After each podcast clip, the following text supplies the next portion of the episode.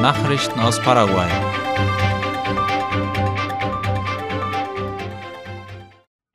In Coronel Vogado und Pozo Colorado steigen ab heute die Mautgebühren. Das Ministerium für öffentliche Bauten und Kommunikation hat vorige Woche angekündigt, dass die Tarife an der Mautstelle Coronel Vogado und Pozo Colorado ab heute, den 1. Februar, steigen werden. Der Grund?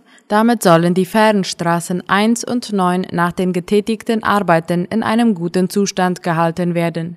In dem Beschluss Nummer 135-2022 heißt es, dass die Anpassungen in Coronel Vogado wie folgt aussehen werden. Leichte Fahrzeuge zahlen nun statt 5 7000 Guaraníes, Lastwagen und Busse mit Achsen statt 10 17.000 Guaraníes und leichte Fahrzeuge mit Anhänger ebenfalls 17.000 Guaraníes. Was die Mautstation bei Pozo Colorado betrifft, so wird die Kategorie der leichten Fahrzeuge, die bisher 5000 Guaraníes zahlte, ab Februar 10.000 Guaraníes zahlen. Für die Kategorie Lastwagen und Busse mit zwei Achsen steigen die Kosten von 10 auf 17.000 Guaraníes und für die Kategorie leichte Fahrzeuge mit Anhänger wird der Preis von 10.000 auf 17.000 Guaraníes angepasst. Regierung und Privatsektor analysieren Maßnahmen angesichts der steigenden internationalen Ölpreise. Vertreter der Regierung und von privaten Unternehmen sind gestern dazu gekommen, um eine Arbeitsgruppe zu koordinieren, die auf den Anstieg des internationalen Ölpreises reagieren soll, der sich auf die lokalen Preise auswirkt. Darüber schreibt die staatliche Nachrichtenagentur IP Paraguay.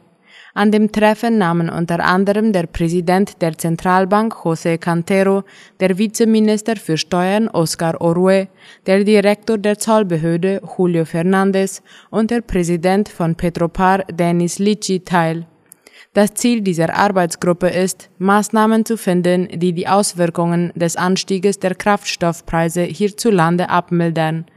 Nach Angaben von Vertretern von Tankstellen und Kraftstoffimporteuren haben nur einige wenige Tankstellen die Preise seit gestern erhöht. Petropar kündigte ihrerseits an, dass sie die Kraftstoffpreise für 15 Tage beibehalten werde, verkündete der Finanzminister Oscar Llamosas. In Paraguay wird ein OAS-Büro für die Angelegenheiten von Menschen mit Behinderungen eingerichtet. Das meldete IP Paraguay. Der ehemalige Präsident von Ecuador und derzeit der Beauftragte der Organisation amerikanischer Staaten für Angelegenheiten von Menschen mit Behinderungen, Lenin Moreno, kündigte gestern die Einrichtung eines Büros der OAS in Asunción an. Von dort aus wird er seine Arbeit in der Region koordinieren und ausführen, wie es heißt. Die Eröffnung des Büros wurde nach einem Treffen zwischen dem OAS-Beauftragten und dem Präsidenten von Paraguay, Mario Abdo Benitez, im Regierungspalast bekannt gegeben. Es sei eine große Ehre, dass man sich für Asunción entschieden habe, um von hier aus mit der gesamten Region in einem so wichtigen und sensiblen Bereich wie den Rechten von Menschen mit Behinderungen zu arbeiten, äußerte sich der Staatspräsident zu der Ankündigung. Im Rahmen des Prozesses um die Bildungsreform läuft derzeit landesweit eine digitale Umfrage. Darauf weist die Internetseite des Bildungsministeriums MEC hin. Sie geht bis zum 15. Februar und soll den Staatsbürgern ermöglichen, ihre Meinung und Vorschläge zu dem Thema Plan Nacional de Transformación Educativa abzugeben denn bei dem Plan Nacional de Transformación Educativa handelt es sich erst noch um einen Entwurf, wie Bildungsreformen bis zum Jahr 2030 eingeführt werden können oder sollten. Die Umfrage basiert auf acht Achsen, die auf einem ersten Abkommen Ende November definiert, formuliert und festgelegt wurden. Beteiligen können sich Interessenten auf der Internetseite www.transformacioneducativa.edu.py wenn Sie dort ein gelbes Feld anklicken, wo Consulta Digital steht. Den Text des strategischen Entwurfs, der als Abkommen am 30. November unterzeichnet wurde, findet man gleich darunter zur Einsicht. Darunter auch die Ergebnisse und Daten aus den regionalen Treffen, die es landesweit zu dem Thema gegeben hat. Die digitale Umfrage findet man aber auch auf der Internetseite des MEC. Dort dann gut sichtbar rechts mit einem gelb markierten Feld. Die Umfrage soll maßgeblich dazu beitragen, die präzisen Prioritäten im Bildungsbereich für die nächsten Jahre zu formulieren. Die Regierung beschließt Verbesserungen im Zugang zu Touristenattraktionen. Das ist das Ergebnis eines Arbeitstreffens zwischen Vertretern des Ministeriums für öffentliche Bauten und Kommunikation MEOPC und der Tourismusbehörde Senatur wie OI berichtet. In diesem Jahr soll demnach die Infrastruktur in den Departementen verbessert werden, wo sich für Touristen attraktive Sehenswürdigkeiten befinden. Außerdem sollen historische Stätten im Chaco besser überwacht und die Wege dorthin beschildert werden. Wie die Tourismusministerin Sophia Montiel berichtete, hat der Inlandstourismus im vorigen Jahr erheblich zur Reaktivierung des Sektors beigetragen. Zwischen Oktober und Dezember waren fast 60 Prozent der Touristen Paraguayer. Im letzten Quartal 2021 stieg die Hotelauslastung von etwa 22 Prozent auf fast 30 Prozent. Montiel wies zu der Gelegenheit auf die Kampagne Abraza Paraguay, zu Deutsch Umarme Paraguay hin, die ins Leben gerufen worden war, um auf die paraguayischen Touristenorte aufmerksam zu machen. Im Rahmen der Qualifikation für die nächste Fußball-WM trifft Paraguay heute Abend auf Brasilien. Das paraguayische Team unter dem Trainerteam Cheloto reiste gestern nach Belo Horizonte, wie das Sportmagazin De Diez meldete. Um dort um einen Rest Würde zu kämpfen, kommentierten die Sportreporter. Während Paraguay als Tabellenvorletztem kaum noch Möglichkeiten auf die Quali bleibt, die Elf es aus eigener Kraft nicht mehr in die WM schaffen kann, wird der Tabellenführer Brasilien nur noch an den Kleinigkeiten feilen, um das Team topfit zu machen. Die Partie steigt heute Abend ab 21.30 Uhr im Stadion Mineirão. Paraguay wird dabei im weißen Ersatzoutfit auftreten, der Mann im paraguayischen Tor Anthony Silva in Schwarz. Die Gastgeber werden traditionell in Gelb-Blau auflaufen. Nachrichten aus aller Welt.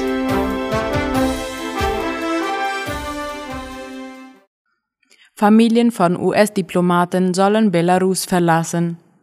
Darüber berichten der ORF und NTV.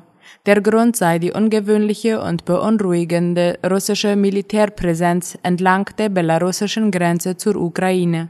Die Situation sei unvorhersehbar, es herrschten erhöhte Spannungen. Bereits Mitte Januar hatte die US-Regierung wegen des Ukraine-Konflikts ihre Botschaftspräsenz in Kiew verringert. Familienangehörige von Diplomatinnen und Diplomaten waren aufgefordert worden, die Ukraine zu verlassen. Die US-Regierung blickt auch mit Sorge nach Belarus. Die Verlegung russischer Soldaten in das Nachbarland der Ukraine lasse fürchten, dass Russland beabsichtigen könnte, die Ukraine von Norden her anzugreifen, heißt es. Auch am Wochenende habe Russland dort seinen Truppenaufmarsch fortgesetzt, so das US-Verteidigungsministerium. Stiller Streik am Jahrestag des Putsches in Myanmar. Darüber berichtet der österreichische Rundfunk. Am ersten Jahrestag des Militärputsches in Myanmar ist es heute in vielen Städten zu kleineren Demonstrationen gekommen, wie lokale Medien berichteten. Die Teilnehmerinnen und Teilnehmer machten mit Slogans und Plakaten ihrer Wut über die generelle Luft und forderten Freiheit und Demokratie. Großkundgebungen wie in den ersten Wochen nach dem Umsturz gab es aber aus Angst vor Repression durch das Militär nicht. Stattdessen traten viele, wie bereits in den vergangenen Monaten, in einen stillen Streik und blieben zu Hause, anstatt zur Arbeit zu gehen. Geschäfte waren geschlossen, die Straßen auch in der größten Stadt Yangon waren teilweise verwaist, wie auf Fotos in sozialen Netzwerken zu sehen war. Rekordblitz mit 768 Kilometer Länge. Wie aus Medienberichten der Tagesschau und des ORF hervorgehen, hat dieser Megablitz einen neuen Rekord aufgestellt. Die Entladung ereignete sich im April 2020 zwischen den US-Staaten Texas, Louisiana und Mississippi. Nach wissenschaftlicher Überprüfung wurde der Rekord nun von der Weltorganisation für Meteorologie WMO bestätigt. Als bisherige Rekordhalter galten ein Blitz mit 709 Kilometern über Südbrasilien im Oktober 2018 sowie ein 16,73 Sekunden dauernder Blitz über Nordargentinien im März 2019. Außerdem erklärte die UN-Organisation einen Megablitz von 17,1 Sekunden über Uruguay mit dem nördlichen Argentinien im Juni 2020 zum Blitz mit der längsten Dauer.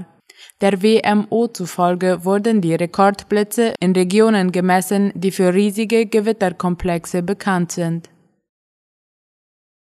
Russisch-amerikanischer Schlagabtausch im UN-Sicherheitsrat gegen den entschiedenen Widerstand Russlands hat in New York eine öffentliche Sitzung des UN-Sicherheitsrates zur Ukraine-Krise stattgefunden, wie die Deutsche Welle berichtet. Sie war von den USA beantragt worden, weil der Westen einen russischen Einmarsch in die Ukraine befürchtet, einer ehemaligen Sowjetrepublik. Den Wunsch über die Massierung von über 100.000 Soldaten nahe der Grenze zur Ukraine zu sprechen, werteten UN-Botschafter Wassili Nebenzia als Einmischung in die inneren Angelegenheiten seines Landes. Russland habe schon öfters Truppen innerhalb seiner Grenzen verlegt, ohne dass damit eine Hysterie ausgelöst worden sei.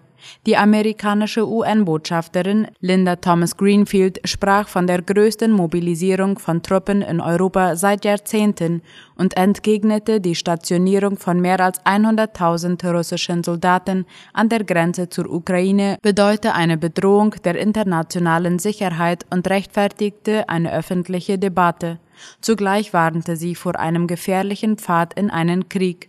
Zu Beginn der Sitzung hatte Russland mit einer Abstimmung versucht, das Treffen noch in letzter Sekunde abzuwenden. Mit zehn der 15 Mitgliedstaaten stimmten allerdings genug Länder für die Beratungen. Dabei bestritt UN-Botschafter Nebenzia, dass so viele Soldaten an der Grenze zusammengezogen worden seien.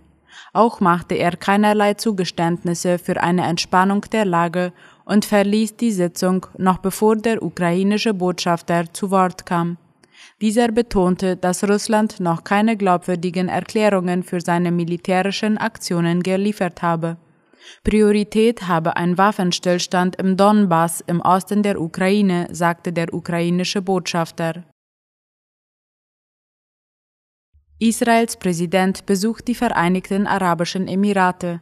Erstmals besucht Israels Präsident Yitzhak Herzog dieses Land und unterstreicht damit die immer engeren Beziehungen, wie die Deutsche Welle schreibt. Der Aufenthalt von Yitzhak Herzog und seiner Frau Michal in Abu Dhabi und Dubai hat international für Aufmerksamkeit gesorgt. Nachdem der israelische Premier Naftali Bennett den Vereinten Arabischen Emiraten bereits im vergangenen Dezember einen Besuch abgestattet hatte, wirkt der von Präsident Herzog wie eine symbolische Bekräftigung des bereits Erreichten. Dass im Beisein des Gastes eine israelische Fahne gehisst wurde, zeigt, wie sehr die Emirate das immer engere Verhältnis zu Israel schätzen. Doch die feierliche Stimmung hatte gerade begonnen, da wurde sie bereits gestört. Aus dem Jemen feuerten die aufständischen Houthi-Rebellen Raketen auf Abu Dhabi ab. Verletzt wurde zwar niemand, doch der Beschuss rief auf dramatische Weise in Erinnerung, dass längst nicht alle Akteure glücklich über den Besuch des israelischen Staatsoberhaupts in den Vereinigten Arabischen Emiraten sind. Ecuador und China wollen Handelsabkommen schließen. Wie aus Latina Press hervorgeht, hat Ecuadors Präsident Ecuador und China wollen Handelsabkommen schließen. Wie aus Latina Press hervorgeht, hat Ecuadors Präsident Guillermo Lasso die Einladung von Präsident Xi Jinping zur Eröffnung der Olympischen Winterspiele 2022 in Peking angenommen und reiste gestern nach China. China ist einer der wichtigsten Handelspartner Ecuadors. Gehandelt werden vor allem Garnelen, Bananen, Pitahaya und Öl. Guillermo Lasso wird den Besuch nutzen, um ein Handelsabkommen anzustreben, die Investitionen zu erhöhen und die Schulden Ecuadors gegenüber dem asiatischen Land zu begleichen. Diese betragen laut Angaben von Finanzminister Simon Cueva auf über 5 Milliarden US-Dollar. Der Besuch der Präsidentin in China sei eine großartige Gelegenheit, diese Beziehungen zu vertiefen und auch die Schuldenfrage effektiv zu diskutieren, hieß es. Türkisches Kryptowährungsunternehmen Bici betritt Brasilien.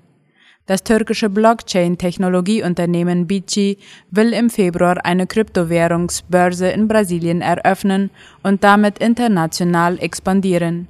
Bici wurde 2018 in der Urlaubsstadt Bodrum im Südwesten der Türkei gegründet, wie Latina Press schreibt. Es betreibt eine Kryptowährungsbörse, eine Mining-Einrichtung und ein Blockchain-Netzwerk, das mit seiner Börsen- und Zahlungsplattform verbunden ist. Es bietet auch Fun-Token an, eine Art Kryptowährung, die von einigen Fußballvereinen eingeführt wurde, als das Coronavirus ihre Einnahmen dezimierte. BC hofft, dass die brasilianische Börse ihre Verbindungen zu brasilianischen Fußballvereinen ausbauen wird. Corona führt zu riesigem Berg an Medizinmüll. Laut der Weltgesundheitsorganisation WHO fehlten schon vor der Pandemie weltweit in rund 30 Prozent aller Krankenhäuser und Arztpraxen Systeme zur Mülltrennung. In den ärmsten Ländern verfügten sogar 60 Prozent der medizinischen Einrichtungen über kein grundlegendes Abfallmanagement für gebrauchte Spritzen, Schutzkleidung und sonstigem medizinischen Abfall. Die zusätzliche Covid-Abfälle seien ein Gesundheits- und Umweltrisiko für medizinisches Personal sowie für Menschen, die in der Nähe von Deponien leben. Die Bevölkerung in armen Ländern werde durch unsachmäßige Entsorgung, etwa offene Feuerstellen, kontaminiertes Wasser oder krankheitsübertragende Schädlinge gefährdet. Ein beträchtlicher Teil des kunststoffhaltigen Mülls endet dort in der Landschaft oder in Gewässern, heißt es. Allein gebrauchte Nadeln, Spritzen und Sammelbehälter machten laut einer in Genf veröffentlichten WHO-Studie 144.000 Tonnen aus. Hinzu kommen 87.000 Tonnen Schutzkleidung, wobei Masken für den Privatgebrauch nicht eingerechnet sind. Corona-Testkits hätten zu 2600 weiteren Tonnen Müll sowie 731.000 Liter flüssigen Chemieabfällen geführt. Die Länder müssten Entsorgungsstrategien einführen und bestehende Maßnahmen zur Beseitigung des medizinischen Mülls verbessern, verlangte die WHO. Das gelte auch mit Blick auf künftige Gesundheitskrisen, so die Organisation. Soweit die Mittagsnachrichten heute am Dienstag. Auf Wiederhören.